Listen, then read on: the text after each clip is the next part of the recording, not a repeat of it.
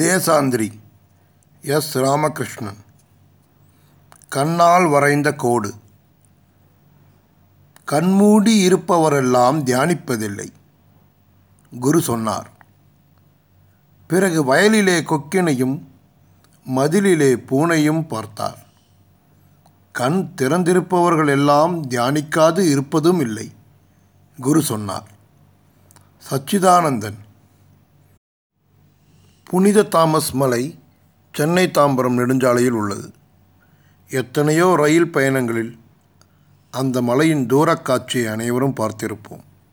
பரங்கிமலை என்று உள்ளூர் வாசிகளால் அழைக்கப்படும் செயின்ட் தாமஸ் மவுண்ட் சென்னையின் புராதனத்தின் சாட்சியாக உறைந்து போயிருக்கிறது. சென்னைக்கு வந்த நாள் முதல் பல முறை பரங்கிமலை பகுதிக்குள் சுற்றி அலைந்திருக்கிறேன்.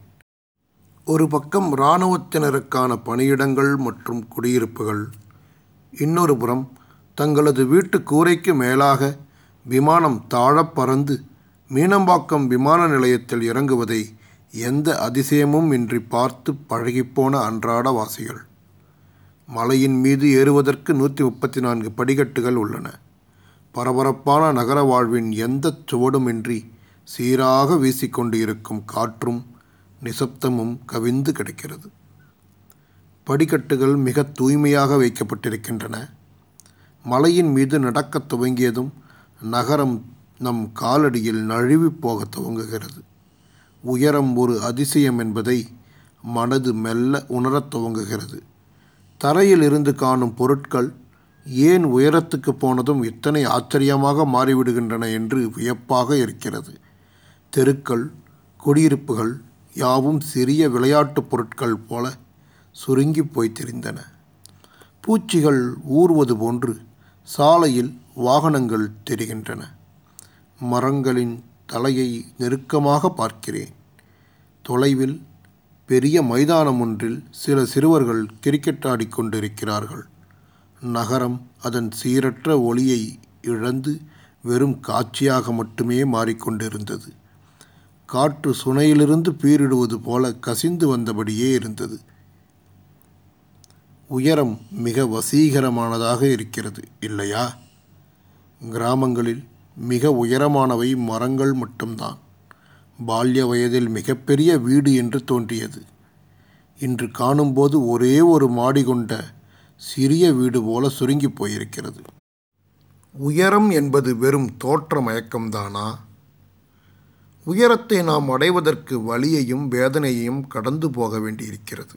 ஆனால் உயரத்துக்கு வந்து நின்ற பிறகு ஆச்சரியமாக இருப்பது, நாம் எங்கே இருந்து நம் பயணத்தை துவக்கினோமோ அந்த தரைதான்.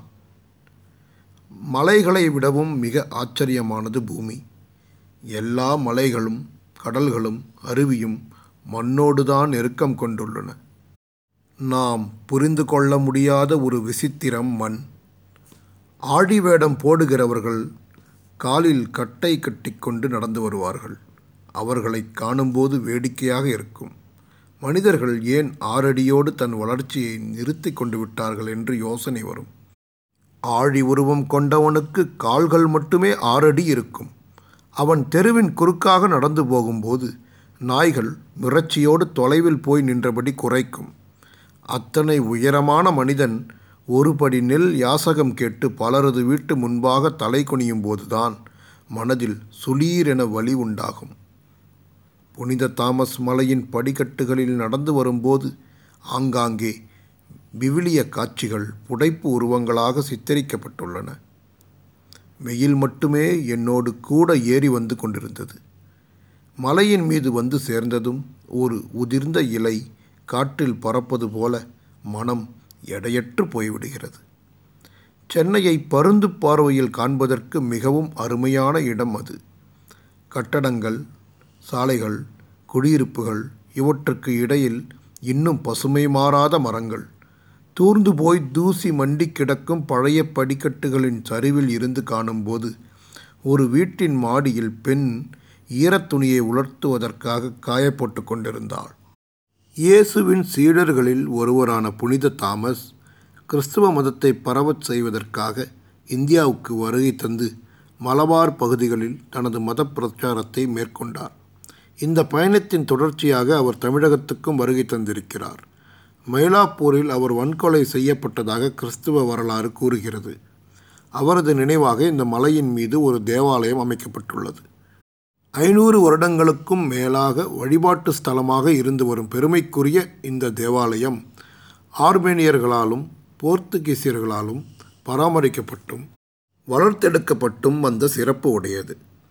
200 வருடங்களுக்கு முன்பாக இந்த தேவாலயத்துக்காக 134 படிக்கட்டுகளை ஆர்மேனிய வணிகர் ஒருவர் தனது சொந்த செலவில் அமைத்து கொடுத்திருக்கிறார். இந்த மலைக்கு இன்னொரு பெருமையும் இருக்கிறது. அது உலகில் மிக உயர்ந்த சிகரம் மவுண்ட் எவரஸ்ட் என்று கண்டுபிடிக்கப்பட்ட இந்திய நில அளவை பணி இந்த மலையில் இருந்துதான் துவங்கியது.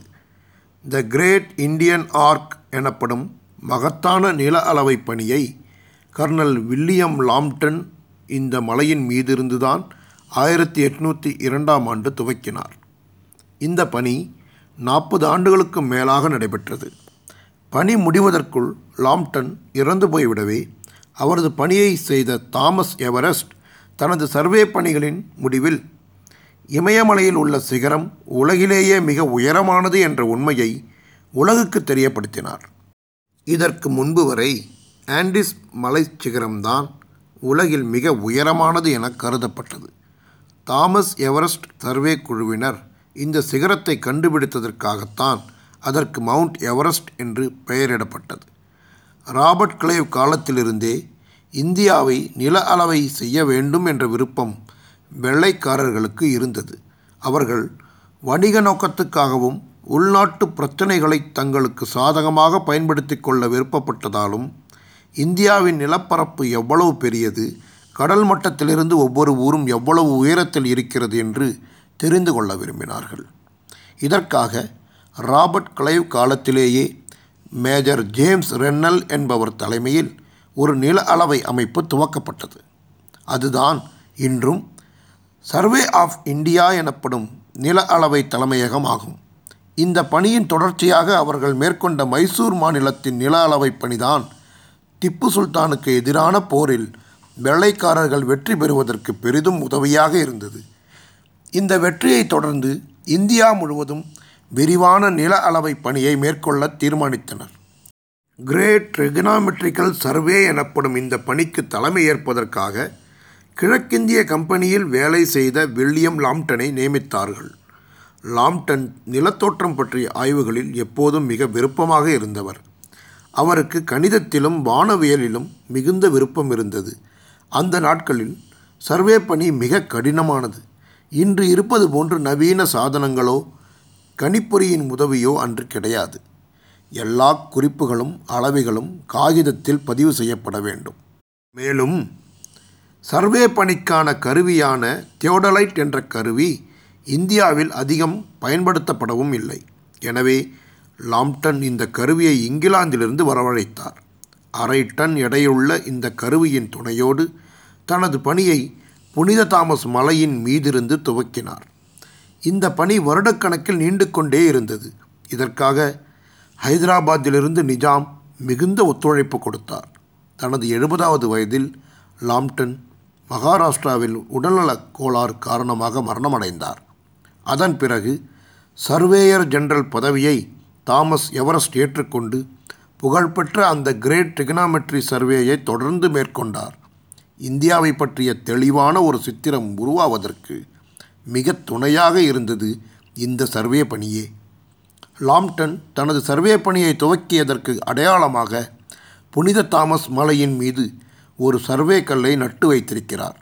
இன்று லாம்டன் நினைவாக அவரது உருவச் சிலை ஒன்று தேவாலயத்தின் கிழக்கு பகுதியில் இந்திய சர்வே துறையினரால் அமைக்கப்பட்டிருக்கிறது. லாம்டன் சிலையின் முன்பாக நின்றிருந்தேன். மார்பளவு சிலை அது. அந்த கண்கள் மிக கூர்மையாக எதையோ கவனித்து கொண்டிருப்பது போல் இருந்தது. லாம்டன் பார்த்த காட்சிகள் யாவும் காலத்தில் ஒளிந்து கொண்டு விட்டன. அன்று அடர்ந்த மரங்களுக்கு நடுவில் 1-2 குடியிருப்புகள் உள்ளதாக இருந்த நகரம் இன்று நெருக்கமான குடியிருப்புகளுக்கு நடுவில் 1-2 மரங்கள் உள்ளதாக உருமாறியிருக்கிறது. தேவாலயத்தின் மணிகள் ஒலிக்கின்றன. அலுமினிய பறவை போல விமானம் தொலைவில் தரையிறங்கி ஓடிக்கொண்டிருந்தது. ரப்பர் வளையல்கள் அணிந்த ஒரு பெண்மணி வெயிலையும் பொருட்படுத்தாமல் ஓரிடத்தில் முழங்காலிட்டு பிரார்த்தனை செய்கிறாள். அவளது தலையை மூடியிருந்த முக்காடு காட்டில் அலைபட்டு கொண்டிருந்தது. ஏதோ ஊரிலிருந்து பிரார்த்தனை செய்வதற்காக வந்திருந்த ஒரு குடும்பம் கடந்து போகும்போது தங்களை ஒரு புகைப்படம் எடுத்து தருமாறு கேமராவை என்னிடம் கொடுத்தார்கள். அந்த குடும்பத்து நபர் ஒருவர், "விமான தரையிறங்கிறத பின்னணியில் தெரிகிற மாதிரி எடுக்கிறீங்களா?" என்றார். கேமராவின் கண்வழியாக பார்த்தபோது புகைமூட்டம் போல வெளிச்சம் மங்கி கிடந்த பின்புலத்தில் ஒரு விமானம் ஓடுதளத்தில் இறங்கிக் கொண்டிருந்தது. புகைப்படம் எடுத்து கொடுத்தபோது, "விமானம் வந்துச்சிங்களா?"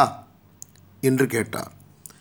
விமானம் புகைப்படத்தில் பதிவாகி இருக்கக்கூடும், ஆனால் 500 வருடம் கடந்து போன ஒரு இடத்தில் நிற்கிறோம் என்ற கால உணர்வை எப்படி பதிவு செய்வது? பாறையில் வெயில் ஊர்ந்து போவது போல காலம் யாவையும் தழுவிக்கொண்டும் எதிலும் நின்றுவிடாமலும் தொடர்ந்து சென்று கொண்டே இருக்கிறது. வரைபடமென நாம் காணும் இந்திய சித்திரத்தின் பின்னால் ஆயிரக்கணக்கான உழைப்பாளிகள் கைகள் ஒன்று சேர்ந்து பணியாற்றியதும், எண்ணிக்கையற்ற பகலிரவுகள், ஆயிரக்கணக்கான பக்க குறிப்புகள், அறிவு நுட்பம் யாவும் சேர்ந்திருக்கிறது என்பதும் எவருக்கும் தெரிவதில்லை. கோப்பையில் மிதக்கவிட்ட ஐஸ் துண்டை போல மலை கொஞ்சம் கொஞ்சமாக கரைந்து கொண்டு இருப்பது தெரிந்தது. எல்லா உயரங்களும் தற்காலிகமானவை என்று ஏனோ அப்போது தோன்றியது. நிஜம்தான் இல்லையா? அலைவோம், திரிவோம்.